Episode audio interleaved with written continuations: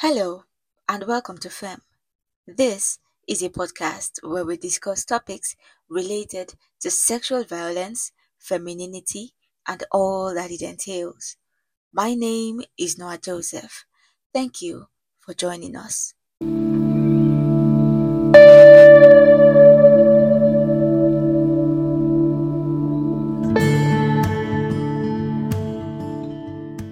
Women talking is our topic in this episode. But before we get into it, let's meet our female icon figure of the week.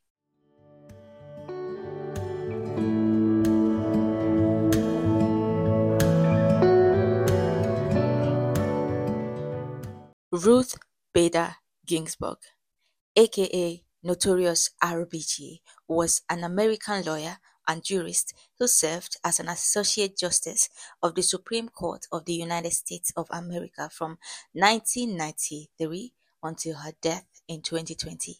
Born Joan Ruth Bader on March 1933 to Nathan and Celia Bader in Brooklyn, New York. So, Joan is her first name. They actually opted for Ruth because when it was time to enroll her in school, there were a number of Joans in the class. To avoid any confusion, they called her Ruth. In my secondary school then, Blessing was a common name, so we added numbers to their names according to who came first. The first was Blessing 1, second was 2, and just like that. Yeah. Ruth was 17 years old when she met her husband, Martin David Ginsburg, at Cornell University, where they were both undergraduates. It was a blind date. She graduated from the university with a Bachelor of Arts in Government in 1954 and married her husband a few days later.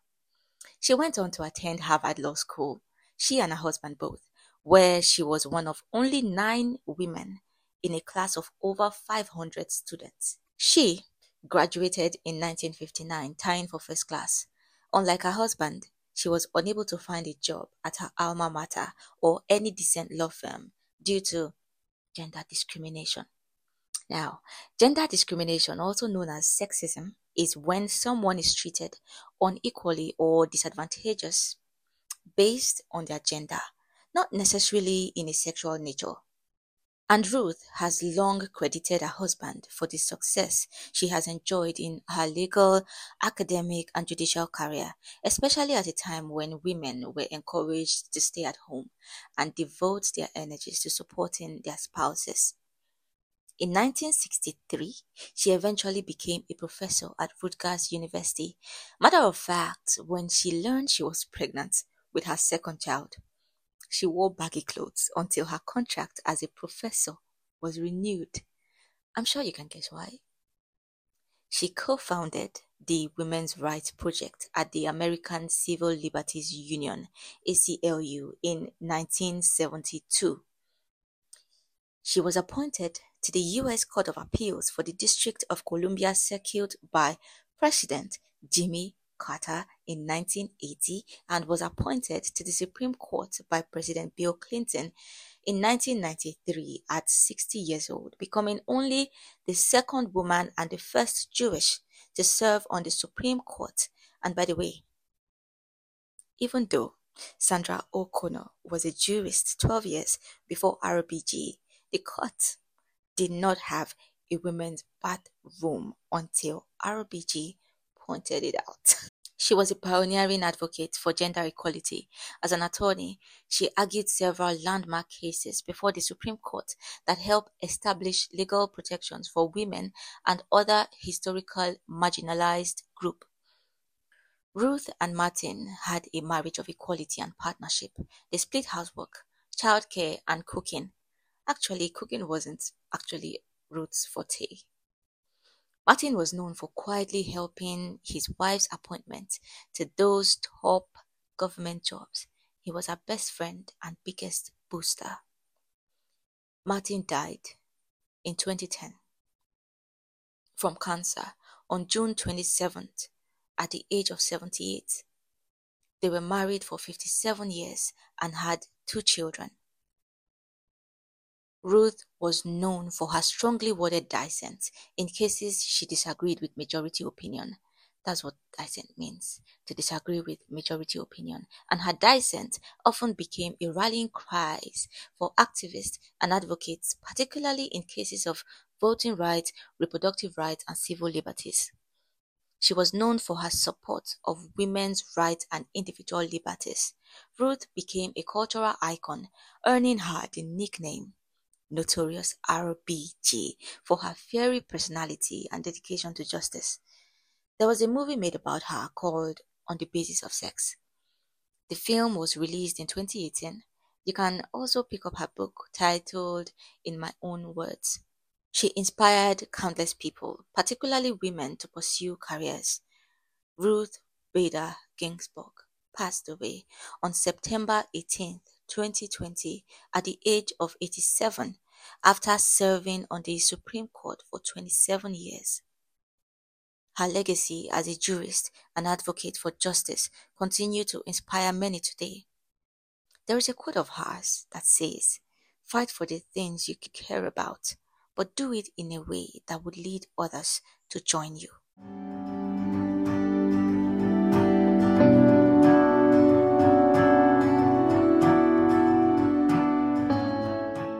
Women talking. What does that even mean? It is an act of women coming together to communicate and exchange ideas, experiences, and opinions. This can take many forms, including support networks, mentorship programs, collaborative projects, and advocacy movements. This episode was inspired by a movie I saw months ago called Women Talking, which was an adaptation of a novel by the same name. Women Talking is a novel by Miriam Toews that was published in 2018. It is based on a true story of a group of Mennonite women. Between 2005 and 2009, in a remote Mennonite colony in Bolivia named Manitoba Colony, after the province in Canada, many girls and women would wake in the morning feeling drowsy and in pain their bodies bruised and bleeding, having been attacked in the night. These attacks were attributed to ghosts and demons. Some members of the community felt the women were being made to suffer by God or Satan for the punishment of their sins. Many accused the women of lying for attention or to cover up adultery. Some others believed everything was the result of a wild female imagination. Eventually, it was revealed that eight men from the colony had been using an animal anesthetic to knock their victims unconscious and rape them. The novel is a reaction through fiction to these true life events. I mean, the author imagines a conversation among these women meeting to decide what to do but it was drawn from real life interviews and conversations with Mennonite women in Bolivia. So, in, in the novel and in the film, these women had to come together to decide what actions to take. Although the men were arrested, but the community leader and elders decided to post bail for the imprisoned attackers to be able to bring them home to face trial. Meanwhile, for everyone's place to be guaranteed in heaven, these men had to be forgiven. If the women can't forgive them, they will have to leave the colony for the outside world. And they were given two days to decide. These women were illiterate, but they met secretly to discuss their options, which included to stay and fight, leave, or do nothing. They organized these meetings with the help of a man who was appointed by them to take the minutes of the meeting. These women were illiterate, but they were able to pull it off. They agreed to disagree, they argued, some completely disagreed, but in the end, they made a decision and acted on it. They left. Well, most of them. The movie was directed by Sarah Polley. Read the book or watch the movie or do both if you can. They are vivid, powerful, thought-provoking portrayal of the women's experiences. Conversations between women have massive benefits. Women can amplify the voices of other women, especially those who are often marginalized or underrepresented.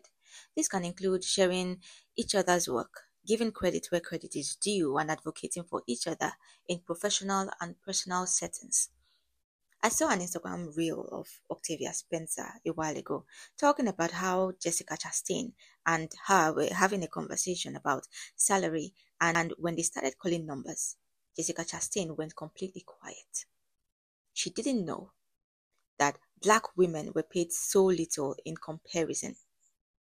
Jessica told Octavia that they would be tied on the movie The Help.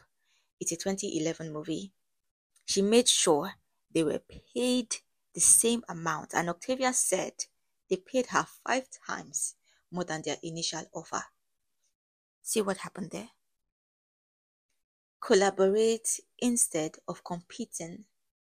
Instead of sitting across her, sit beside her. Women benefit from collaboration more than competition. We need to reverse the stereotype that women don't support each other. When other women su- succeed, they are paving the way for us all. It is important for women to be allies. We can then provide emotional and practical support to each other, such as sharing resources, providing mentorship or sponsorship, and helping each other navigate challenges in the workplace and beyond.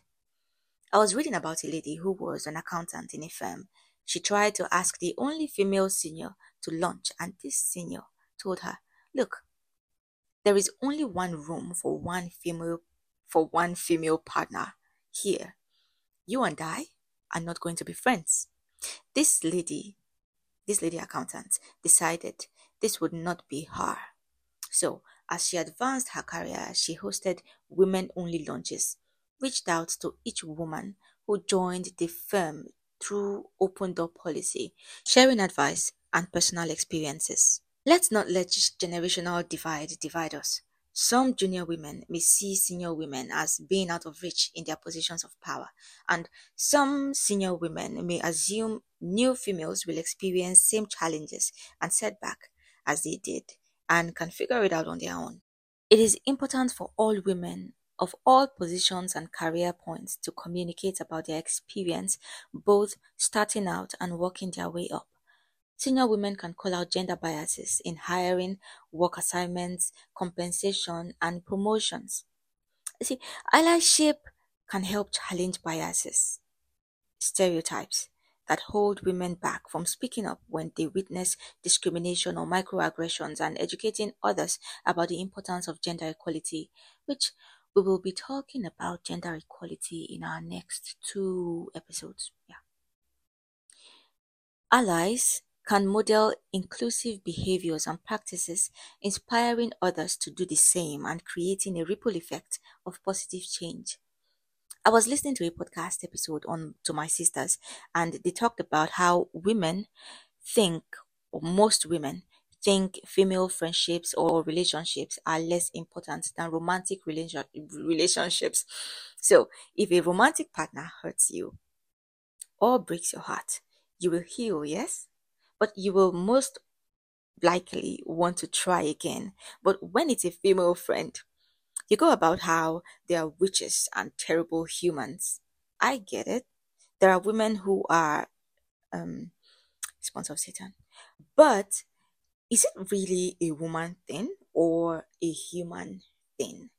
There are good people and there are bad people, regardless of gender.